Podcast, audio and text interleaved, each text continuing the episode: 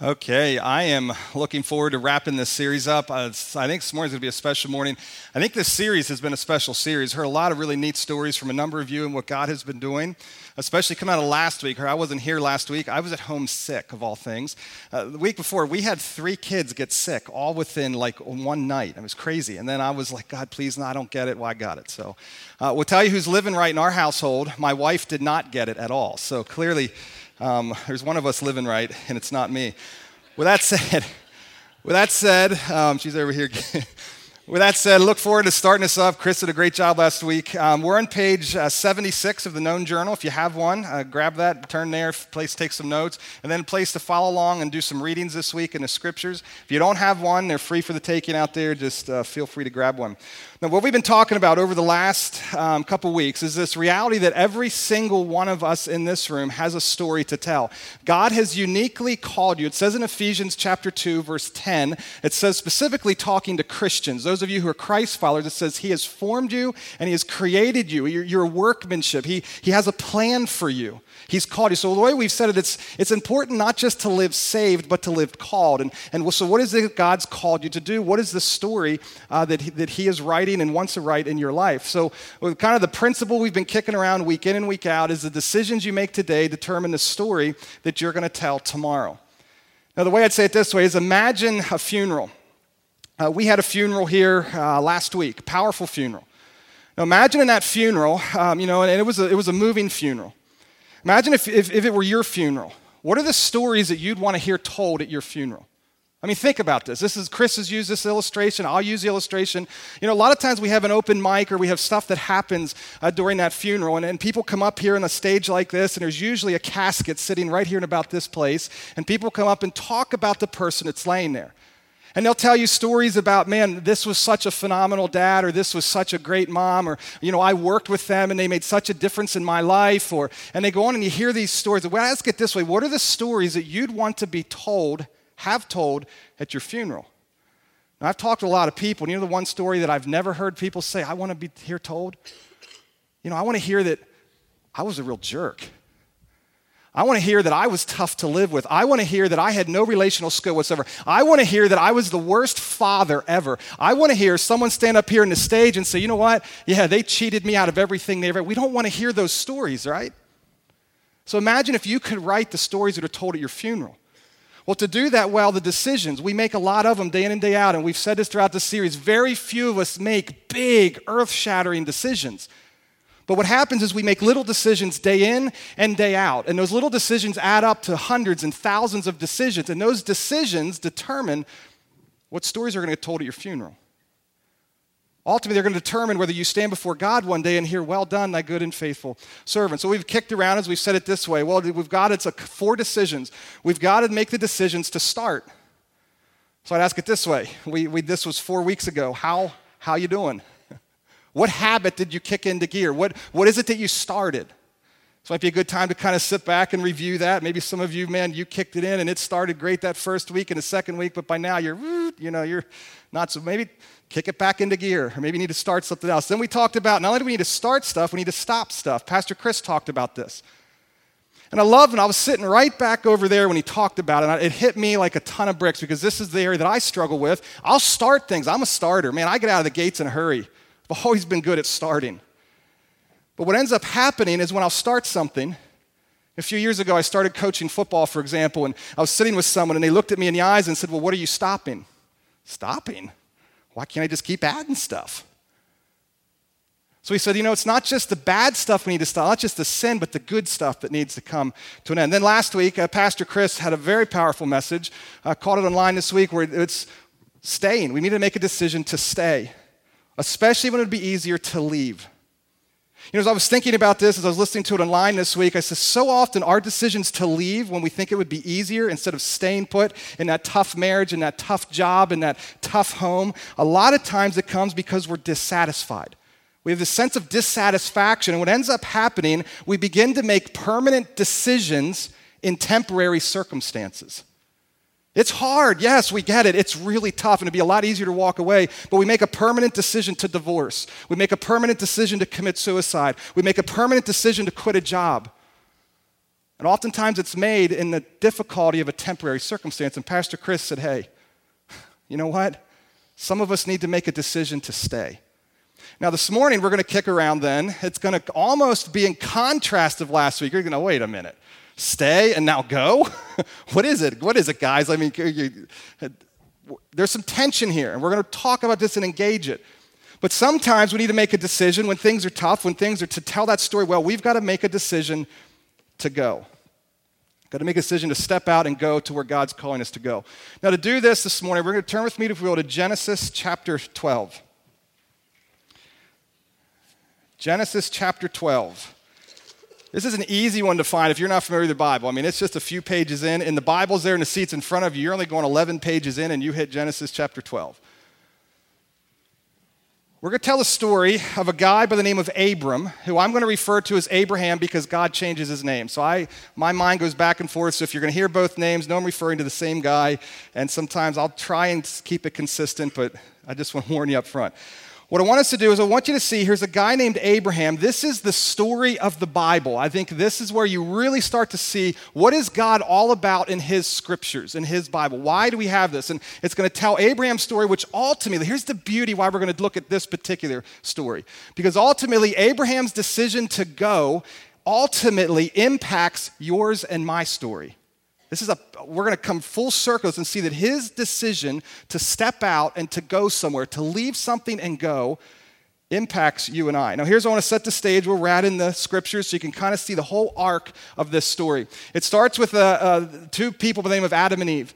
Adam and Eve are created in perfect Adam and Eve are created in perfect union with one another. They have this beautiful relationship. There's, they're, they're naked and unashamed, it says, and, and there's nothing between them. And they have this perfect relationship with their Creator. They're created in God's image. They're fully equal. There's no dominance and power and struggle. It's just this beautiful, magnificent relationship. But God says to them, Do not step out of bounds. There's one tree I don't want you to eat. Well, they step out and they eat the tree. And as soon as it happens, God promised them death is going to enter the scene. Well, death entered the scene. You flip the pages two pages in Genesis chapter 4, you see their sons, Cain and Abel.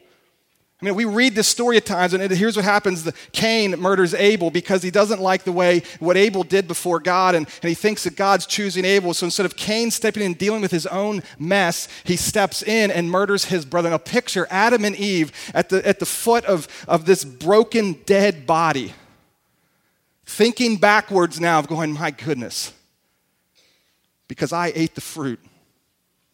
There is death and destruction and brokenness. So the cool thing is, you back up a chapter, Genesis chapter 3 says it this way God says, I'm going to give you a promise. There's going to be salvation to come. I'm going to free you from this death. I'm going to make things new again. So I believe Adam and Eve hold on to this promise, and, and God's working through this context of family. This is very important. So God starts out with family, a man and a woman creating his image to ultimately come together to reveal the image of God to the world. So we have a family, but brokenness has stepped in. So it gets so bad, you fast forward a little bit, Genesis chapter 6, God says, I grieve that I ever made man. It is so broken, it is so messed up, it is so disjointed that God says, I'm going to pause, I'm going to wipe this whole thing clean, but I've promised not to destroy, so I'm going to start with a new family. So instead of now Adam and Eve, now we've got Noah, Noah and his family. So they enter the boat. They come out of the boat. and a new family starts. Well, you just go a little bit longer and you start to see the mess again. And soon we have the Tower of Babel, which you're going to see. And just if the, we're in Genesis chapter 12, you back up just a little bit, you're going to see this thing called the Tower of Babel, which is now mankind consistently consumed with conquering and devouring and, and trying to, with engineered feats, to just take on life and the point where they're almost like gods themselves. And God steps in again and says, What a mess. What a mess. So he confuses the languages, and now we move from family to nations. It's a very important jump. So now, now God was working through a family, Adam and Eve, a family, Noah, and now we've got to, now he's going to step in and say, I'm done trying to bring salvation through a family. I'm going to bring salvation through a nation. So that's where we are, Genesis chapter 12. With that background, I want to jump in there. Genesis chapter 12, look at verse 1. The Lord had said to Abram, Leave your native country, your relatives, and your father's family, and go to the land that I will show you. Now, if you're familiar with the Bible, likely you've read this, you've seen it, um, you understand it, but I want you to understand something. When we read this, sometimes we read it and think, man, Look at, look at what Abraham does here. Matter of fact, let me say it this way. Put this quote up first. This quote is from Craig Groeschel, who this series originated with, and we borrowed it with permission from him. Uh, he says it this way To step toward your destiny, you might need to step away from your security.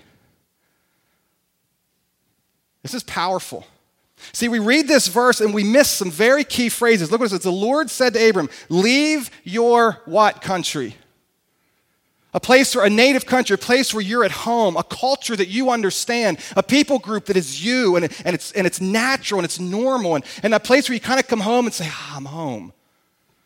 And then it goes on, and you're not only leave your native country, leave your relatives, leave your family. Now, some of you go, yeah, man, I'd love to do that. Get out of this thing. But, but the reality is, man, it is a, it is a close knit, it is, it is this, this place of familial belonging. And he's saying, I want you to go do something, but to go to your destiny, sometimes we got to leave the place of our security. And I want you to go to the land that I will show you. This is what he ultimately says. Now look at verse 2 and 3. It says, I will make you. And here's the promise. God's going to give him a very powerful promise. So I will make you. Here's why I want you to do this, Abraham. I want you to do this. I, want, I will make you into a great nation. Here's the key. This is where shift, shifting from family to nation. I will make you into a great nation. I will bless you and make you famous or make you great. And you will be a blessing to others. So this isn't about you. Yeah, you're going to be great. You're going to be well known. You're going to be the you're going to kind of be the patriarch of this new nation, but it's ultimately to bless others. I will bless those who bless you, and I will curse those who treat you with contempt. So in other words, I'm going to protect you. I'm going to take care of you. I'm going to guide this nation. I'm going to build this nation, and those who walk with you will be blessed, and those who oppose you I will oppose. All the families on earth, all the families. So here's this familial system. He started with Adam and Eve, he went to Noah. So he's still context of family. All the families on earth will be blessed through you. Now, this is a big promise. Abraham and Sarai is her name. She becomes Sarah. Both of them have a name change. Imagine a conversation with his wife. I was trying to picture this. This is God is talking to Abraham. His wife isn't there, the best of we know. He comes home to tell his wife, hey, honey, honey, guess what? God showed up and talked to me today. God, God talked. God told us to, God told me to pack up and let's go. And he's going to bless all nations through us, through our offspring. Now, we're going to read this next verse. Guess how old they are? 75 years old. Guess how many children the two of them have? Zero. Can you imagine what she must be thinking? Honey, um, are you sure it was God talking? Or is it that funny weed you were chewing on? I mean, what, what is, what are you really sure? Are you really sure you heard God? Honey, I know, and He made the promise, and we're going to cling to that promise. Here's one of the things I know, guys, I've, I've seen this over and over. We are not changed by making promises to God. You know, many of us have made them, right? God, if you get me out of this mess, oh my goodness, I can't believe I did this. God, just get me out of this and I will not miss a Sunday for the next five years. How many of you have been there? God, you know what? Oh my goodness, this is a financial problem. I don't know what to do. I, I know I blew it. I know this is God. If you just get me out of this, I will give 10% of everything I make from here till I die. God, you know what? You know, God, man, God, if you if you give me a child, I will. How many of us have been there and done that? They don't change us, right? How many of us have been there and done that and have honored that promise? But I'll tell you what does change us. We're changed by believing the promises God makes to us. 2 Peter chapter 4 verse 2 would be a verse I'd encourage you to go look at that cements this hard in our minds. God's given us promises to change us, to make us like him.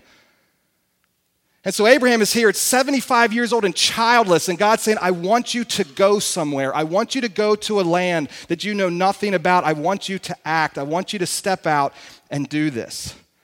Now, verse 4, look at what he does. So, so Abraham departed as the Lord had instructed, and Lot, who was his nephew, went with him. Abraham was 75 years old when he left Haran. Verse 5 He took his wife Sarai, his nephew Lot, and all his wealth, his livestock, and all the people he had taken into his household. So it's like he's kind of grown this family. He's caring for people. He has servants and people that, that, are, that are walking employed by him. Or, and he headed for the land of Canaan. And then it goes on to talk about what happened when they got there. So he went. Here's one thing I want to say. I want to, I want to draw this um, very clearly. He obeyed. Belief and obedience go together. They always have and they always will.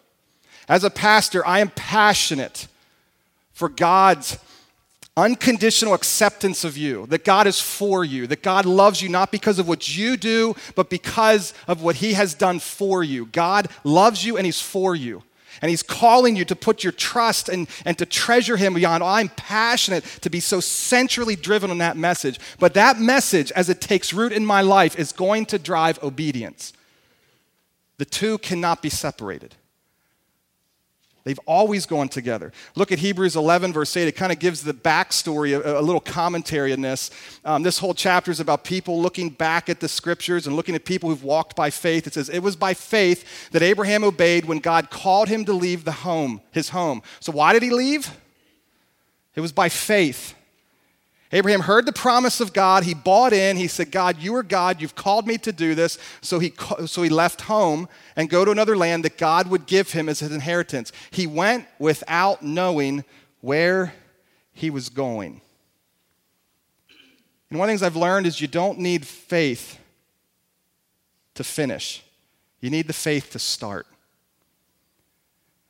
One of the things I've, I've seen, I've seen as I've, as I've gotten around entrepreneurial minds and spirits, whether they're Christians or not, I see this principle at play. Here's how an entrepreneurial mind works. They hear something, and this, I'm going to apply to the scriptures. So let's just say they hear from God. After they hear, what do they do? They act. And as they act, they learn in the process. And as they learn in the process, they then repeat what they've learned. And it's a cycle that spins. Many of us get stuck because what we do is we flip these two words. We hear something. God says, I want you to go. Okay, okay. Well, let's sit down. And I call it paralysis by analysis. You've heard this before. Let's sit down. Okay, God, you've called me to go. Well, let's, let's, and I'm, I'm guilty of this through and through. Let's plan and let's lay it all out. Let's make sure we got all our ducks in a row. Let's make sure this and let's study it. Let's put a, let's commission a whole study. Let's make, and we do all this study and we try to do all the learning before the acting. And God is simply saying, I want you to step out. You've heard me call you. Go do something. And in doing something, you're going to learn. Our Super Sunday. I appreciate the permission to try, but this is where this came from. I thought, you know what? I'm tired of talking about reaching a community. I'm tired of always learning what can we do? What can we do? God has told us to do, to get moving. So we're going to do this thing, and I promise in the process, we're going to learn some things that do not work. We're going to learn some things that just were not good. But you know what? We learn them because we're acting, because this is the cycle that works. And I think this is what Abraham got. And Abraham heard God, he acted, and in the process, he learned. So here's a question I'd ask. We've been asking this every week. So, what does God want you to want? What's the story that God wants to hear at your funeral? What is it that He's calling you to? Not your neighbor, not me, not Chris, not, not the guy you work with, not your husband, not your wife. What is God uniquely calling you to do? What does He want you to want? What story does He want you to tell? Maybe it's a story of financial freedom. Maybe it's a story, maybe it's a story of a, of a, of a thriving marriage. Maybe it's a story of, of a home that is, that is centric and to, to adoption and, and care for the orphan. Maybe, maybe what is your story that he is calling you to? And so then we followed up with a second question each week that has to do with this, what we're talking about going. So, what steps of faith do you need to take to make sure that story is being written well? I'm going to tell briefly a little bit of my um, story, the step that I took. It happened in August of 1995. Now, here's the amazing thing I was not a Christ follower in August of 1995, but God was working. I grew up in a Christian home. I grew up in a Christian school. I'd, li- I'd lived my life to play big time college football. I had, a, I had an offer to go and play college football. It wasn't with the big time school I dreamed of, but I still agreed to go. I still agreed to go play. In August, I was set to head off to camp. I make a phone call in August of 1995. I finished work. I'm working full time at Cloister Springwater, which is now Crystal, for those of you from the area.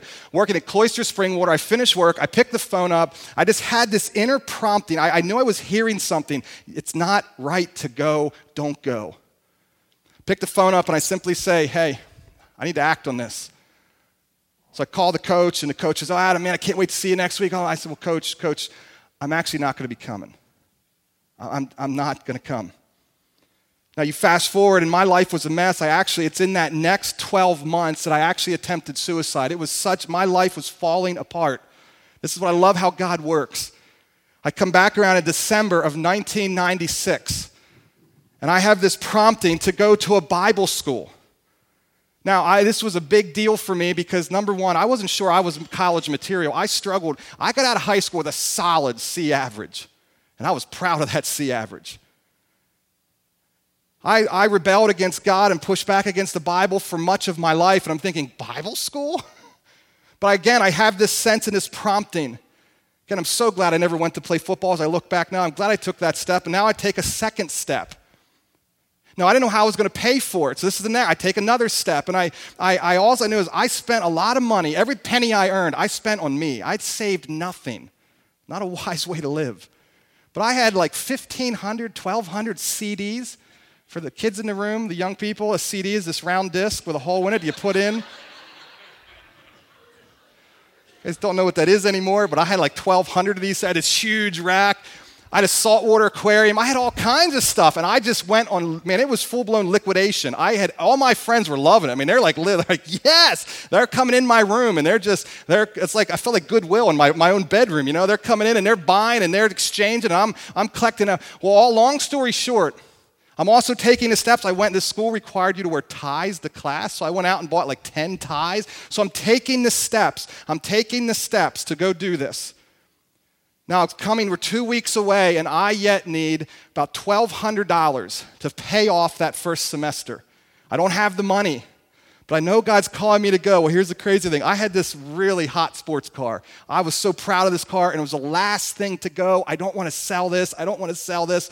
Well, we were out with a bunch of friends and it was broken into. The window was mashed, spashed out, and they stole a bunch of stuff out. Of it did some damage. So the insurance company gets involved. The insurance company cuts me a check. I go get the thing fixed. The, the difference ends up being about $1,200. So I call the insurance company and I'm like, hey, listen, um, what do I do with this $1,200? And they said, it's your money. Way to go. You found a deal on getting it fixed. It's your cash. It's my cash. There was my, there was my step into Bible school. Now, I could continue to tell the stories of the things that I heard God say, and I'm not perfect in this. I've heard God say things to me that I didn't follow. And I could tell you lots of those stories. But my question is what is it that God is calling you to do? Some of you, it might be downsizing. It might be cutting things in so, to tighten the belt up so you can begin to use your money to, to, to do the thing that God has called you to do. Maybe some of you, it's moving to a new neighborhood that tough neighborhood that you know, you know what, there needs to be light in that neighborhood and we're going to go there. I know our kids may not have the best schools, and, but we're going to step in and we're going to do that. Maybe for some of you, it's a new job. Maybe for some of you, it's to have child number two or three or four or six if you want.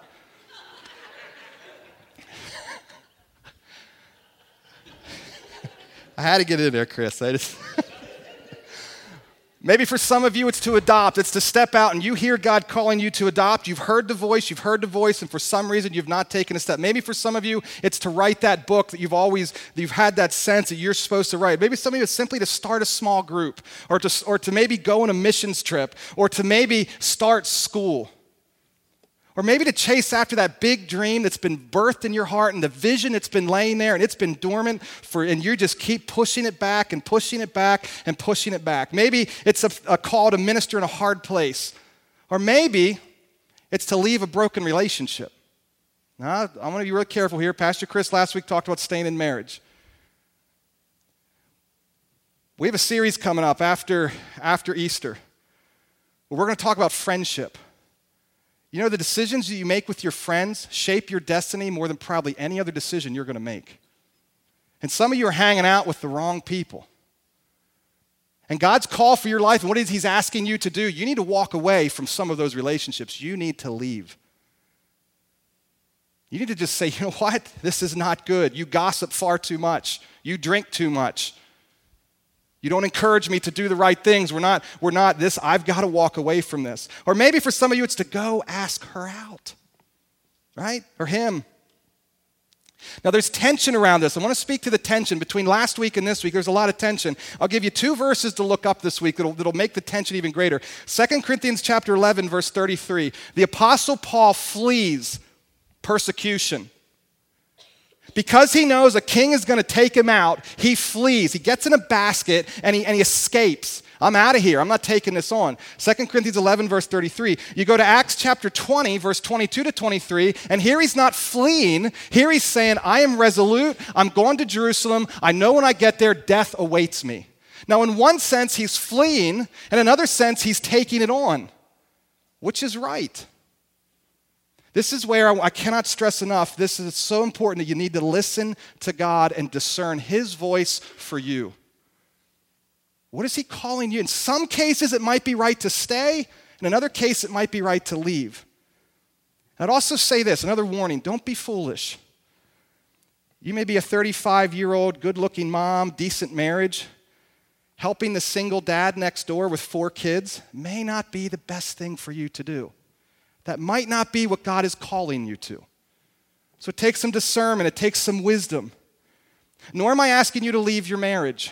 I want to make it very, very, very clear. Now, you may need to step out for a while. You may need to walk out of the abuse, whether it be physical, emotional, verbal, go on down the list, sexual. But I'm not asking you to leave. I'm asking you maybe to seek godly counsel. Maybe your step in that case is to reach out for help. Nor am I asking you to walk out on your job tomorrow. Please hear this. Sometimes people get this stirring, they go do some foolish things, and you've got a wife and you've got kids, or you've got a husband, and they're depending upon you, and you're just going to walk out without any plan, and suddenly you can't pay the bills and you're homeless, and you say, Well, God called me to do it. Uh, be careful with that. This is so important for you to listen and step into the tension, walk with the tension. I love Christine Caine, this little blonde haired orphan girl. When you listen to her story, she was abandoned and kicked, for, kicked to the curb. And she is today leading one of the most powerful ministries, stepping in to free women and people from sex trafficking. This little fireball of a girl. And I love when you get around her, she has so much energy. If you've ever, if you haven't engaged her, let, grab her online and listen to some of the stuff she says or read her books. She says it this way Jesus' plan often comes with unconventional instructions and requires unconditional obedience. Hear him. What has he called you to do? Sometimes it's going to sound weird, but what has he called you to do? And he wants you to step out and he wants you to obey. Now, let me ask this. Here's what I sat with a team this week, and we talked about this message. And I said, guys, where's this going to hit people? And, and they, as they're talking and we're interacting with it, one of the things I heard very clearly is what this is going to hit people is the objections. Where, where the sticking point's going to be, well, well, all the yeah buts. So, what I'd like to do is I want to talk about them just for a minute, if you allow me. What holds you back? What holds you back? What I've heard over and over, the biggest one I probably hear more than anything else is failure. Failure. I'll put my hand up on this. This is what held me back over and over. Here's what I've learned anything worth doing is worth doing poorly. Take a step, it doesn't need to be perfect. You know what else I'd say about failure? Failure is a necessary co- consequence of doing something new. And some of you need to hear this. Failure is a necessary consequence of doing something new. Anything that you do that's new, I promise, will have failure involved. You're not going to step out and do it perfectly. Embrace it, grab hold of it. I'd also say this failure is an event, not a person. Some of us, I think, the real problem with failure is that we've tied it so much to our identity. If I fail, it means I am a failure. No, you're not. It's an event, it's something you've done. Step into it and embrace it. Other people say what holds me back is money. I need $2 million to do this. Well, that's a lot of money. I would agree. That may hold you back.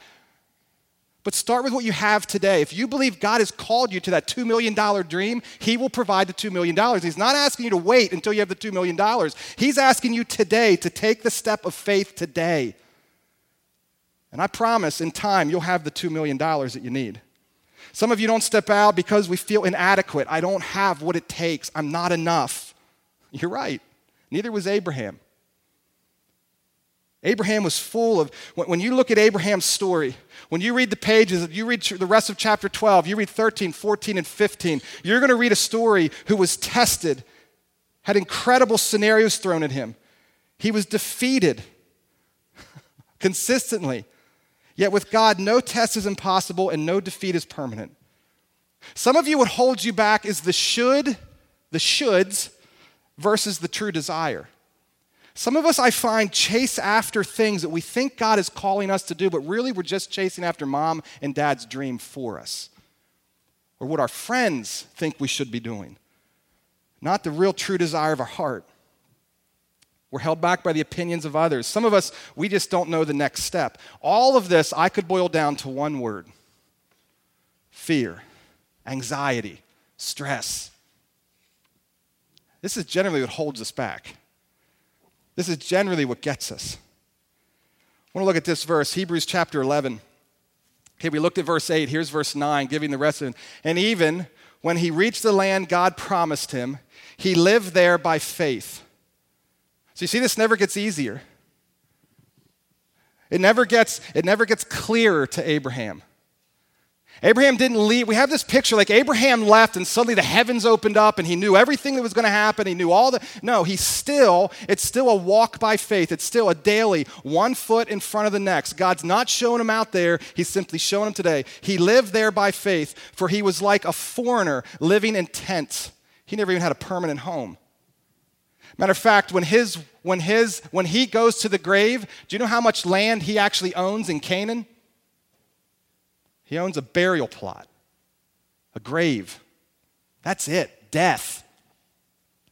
He has nothing at his death. He has nothing of what God promised him other than one child at his death.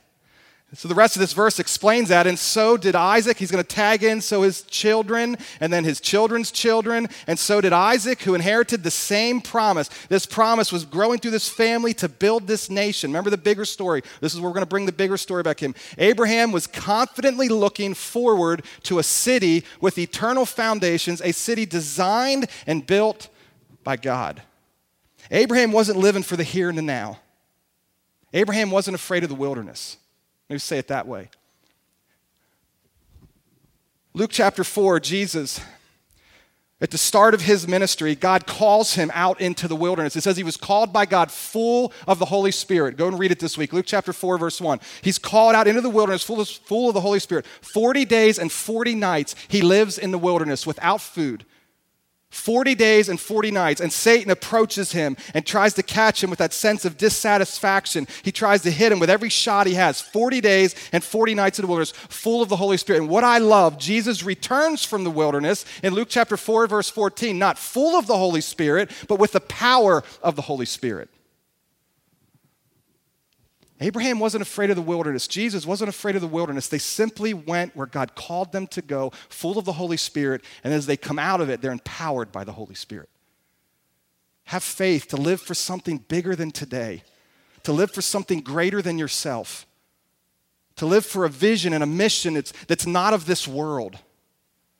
Understand that what you're doing is, is putting pieces into a puzzle that's far greater than your current here and now circumstances. Step out and, and go somewhere. I want you to think about this. Imagine with me. Imagine if Abraham didn't go.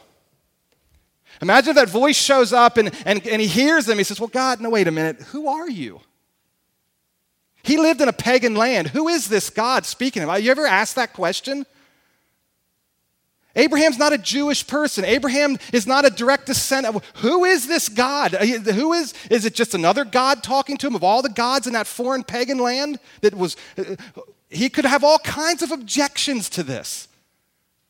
Imagine if he doesn't go. Do you know what happens if he doesn't go?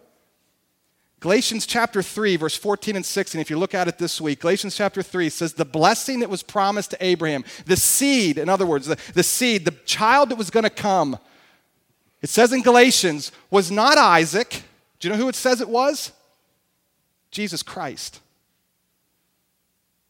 Imagine if Abraham said, No, God, I'm sorry. I'm sorry, God. I, you want me to leave my family? You want me to leave my comfortable home? You want me to step out to a land I know nothing about? I'm 75 years old, God. I have no children. My wife's not really sure about the idea either, God. You really want me to step out and you want me to go. Imagine if he said no. You and I would be the losers. The seed that grew from that nation is Jesus Christ. This is where the story comes full circle. Adam and Eve in brokenness. Um, you have Cain and Abel brokenness. Noah brokenness. Tower of Babel brokenness. Brokenness all over. And Jesus steps in to bring salvation, to conquer sin and death. Growing out of a nation started by Abraham. And you and I benefit from it by simply saying, Here I am, God, I am broken. I am a mess. There's something wrong with me. I am a sinner. And I can't fix this on my own. Thank you for initiating it towards me. And I'm going to put my faith, faith, and trust in the person of Jesus Christ. And I benefit, and then it makes me new and whole again. You're made alive and you're made new. Imagine if Abraham did not obey. Now, I still believe God would have found a way to get it done. Abraham would have been the loser, I can tell you that. But imagine. It completes the story. Abraham's obedience brings the story full circle. That's why I'd say it this way. We've been saying this each week. Decide today the story you want to tell. So decide the story you want to tell by deciding to go, today's go, when it would be easier to stay. I want to end with this one simple story something that's happening currently at Bethany. Just so I share this so you can uh, be excited for what's happening here at the church. But more than that, I'm sharing it to, to, to hopefully empower you to say, you know what, I can do this. I had a call seven years ago to come to this sweet little church in eastern Lancaster County, Bethany Grace Fellowship. I was afraid, I was scared to death. I'd never been a senior pastor before. I look at this church and I see a sweet church that is well fed, an able body, Yet a call that was saying, We want to reach our community. And I'm saying, oh, That's what I want. I believe God called me a long time ago. My personal call, I believe, was intersecting with the call of this church. My personal call was to reach people that are far from God, people that have never darkened the doors of a church, people that think they don't even know who God is. I've always had this desire to step and to reach and, and to connect them with God's love and His grace and His mercy and His forgiveness. So our calls intersect, and here I am. Now, what I've learned what I've learned is it's hard work. I rejoice at what God's doing at Bethany. I rejoice. I love the stories of life. I mean, I, uh, Chris shared a story with me this week that I was just, yes, I mean, I love what God is doing. Yet my soul, deep inside of me, hungers for the day, and I believe it's coming, when this church doesn't have two baptism services a year, but has at least one a month with people walking up on this stage saying, I was far from God, and I have this friend that attends this church that invited me and, and, introduced me to Jesus. I have this mom, or I have this dad, or I have this husband, or I have this wife, or I have, I hunger for that day, and I believe it's coming. Now, one of the things I've learned is trying to step into trying to make these is hard because you have public opinion gets in the way, you have, you have mistakes, you get in the way. Have you ever experienced that? You step out to do something you realize, man, I'm just, I'm, every step I take is wrong. I mean, I, I'm, I'm sinful myself, and change is hard. And I just want to show you one encouraging story. Monday, I walk into a room over at Petra Church, and we're sitting down because we're going to bring a ministry between the two churches to a broken community that struggles with addiction, hurts, habits, and hangups, brokenness through and through. And here's how this story happened. I'm learning to just start to say, Adam, who are you? What has God called you to? Be comfortable with that. Be comfortable with how you're wired and step out and take the steps he, you know to take. Forget the opposition. Forget the public opinion. Forget your inadequacies. Just step in. So Monday, I'm sitting in this, in this meeting to get this ministry started. And Pastor Irma, uh, who's Lester, some of you know uh, Petra, is Lester's wife. She tells the story of how this happened, and this is when it just stirred my spirit, and, it, and I had to share this today. She says to me, I knew my side of the story, I didn't know hers. She's walking into a community meeting that we had a few months earlier. And as she's walking into them, it's a community meeting, community leaders. We have the principals of our school, the superintendents, we have the chief of police, the district magistrate, business owners, pastors, uh, nonprofit organizations. We're all sitting around a table trying to figure out how do we help this community. And as Irma's walking in, here's what Irma hears God say to her Talk about celebrate recovery today. I walk into the room and Irma shares it with me, and I'm like, oh my goodness. I walk into that room this, in the same way I walk into the room praying, God, where do you want me to sit today? That's all I prayed. And I walk in and I thought I saw the answer. It was all the way to the right. And I look to the left and I'm like, well, you know what? He goes to our church. What's he doing here? I didn't know he comes to this. Cool. Oh, shoot. I thought I was supposed to go sit there. I really should probably sitting there. So I went and I sat there, but by sitting next to that individual, guess where it put me? Right next to Irma. Here's the other backstory. We have, a, we have Carol Musser. Some of you know Carol Musser and, and Amber Pavalko. Some of you know Amber, and Amber's been a part of Celebrate Recovery. And these, these two ladies have been like, we need this so bad. And they've been, you know, and Carol finally, I think, of the way she admits it, finally thought, you know what, it has to be of God. I can't push this thing through. So here I'm sitting. Carol wants to start, wants to go, wants to take the step. I'm kind of the one holding it back, to be honest. And I'm like, I don't know if we're ready for this. So I walk in. I don't know if I'm ready, but it's what I'm called to. You know what? What's that? Right? So I, I walk in and I sit down, and Irma, in the midst of we're talking about heroin. Heroin's a big deal in our community right now, a really big deal. And Irma just pipes up and says, You know, there's this ministry called Celebrate Recovery that it's that actually, and she goes on to talk about it and says, Does anyone know of it happening here in our community? Well, if you would put a map of Lancaster County up, if you would draw this big circle around our area, there is no Celebrate Recoveries in our community at all. The closest is over to Church of the Nazarene in Ephrata. So I turn to Irma and I simply say, Yeah, I know about it. My sister in law was trained in it, and I got this crazy lady at church. It's just like, man, we got to do this thing. I say that with all the love and affection. She's sitting right over here. She knows I love her. so I say, Can I put you in touch? That's the step. Yeah, great. I simply make a phone call. I leave. I don't even wait. I get out the door and I'm calling. Okay, Carol, guess what? I'm going through this whole thing. I connect them, and there we are sitting on Monday morning with some capable leaders around the table. And the cool thing is, I'm learning to be comfortable with how I'm wired. I'm wired as a leader. And so I'm not going to get down and I'm, I'm just sitting on there creating an executive board of this thing. So I'll probably be a part of that, maybe, if anything. Or maybe I was just the one that took the step to get it moving. But I share that to say God is working. I look at Super Sunday. I look at the, that was scary for me. You know, we're going to do that on a Sunday. Man, I know our, our conservative culture is like, oh, no. But I'm like, you know what? Let's take a step. Let's take a step.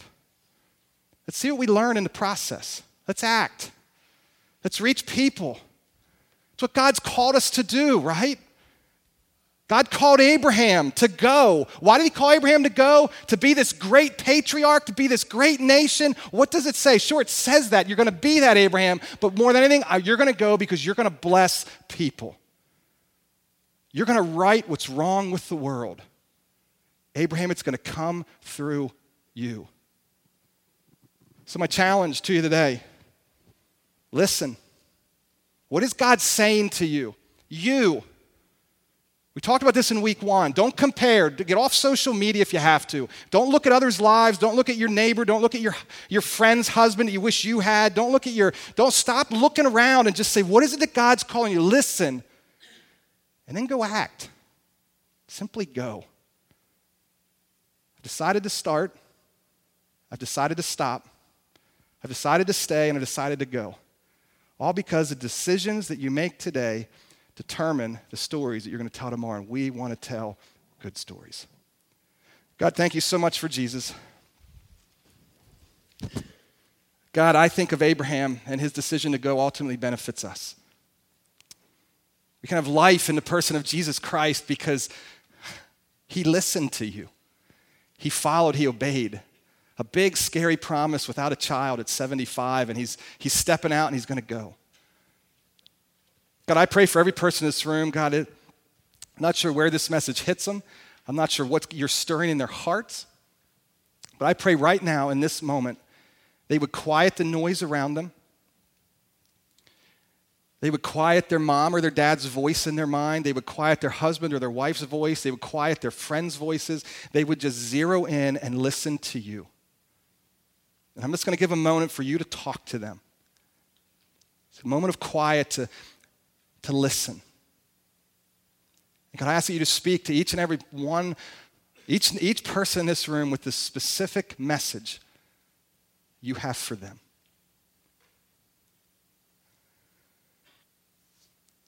God, I pray that the things that they're hearing, they would have the courage to act, the faith to just take a step. A step, that's all they need to do this week. Just take a step to go.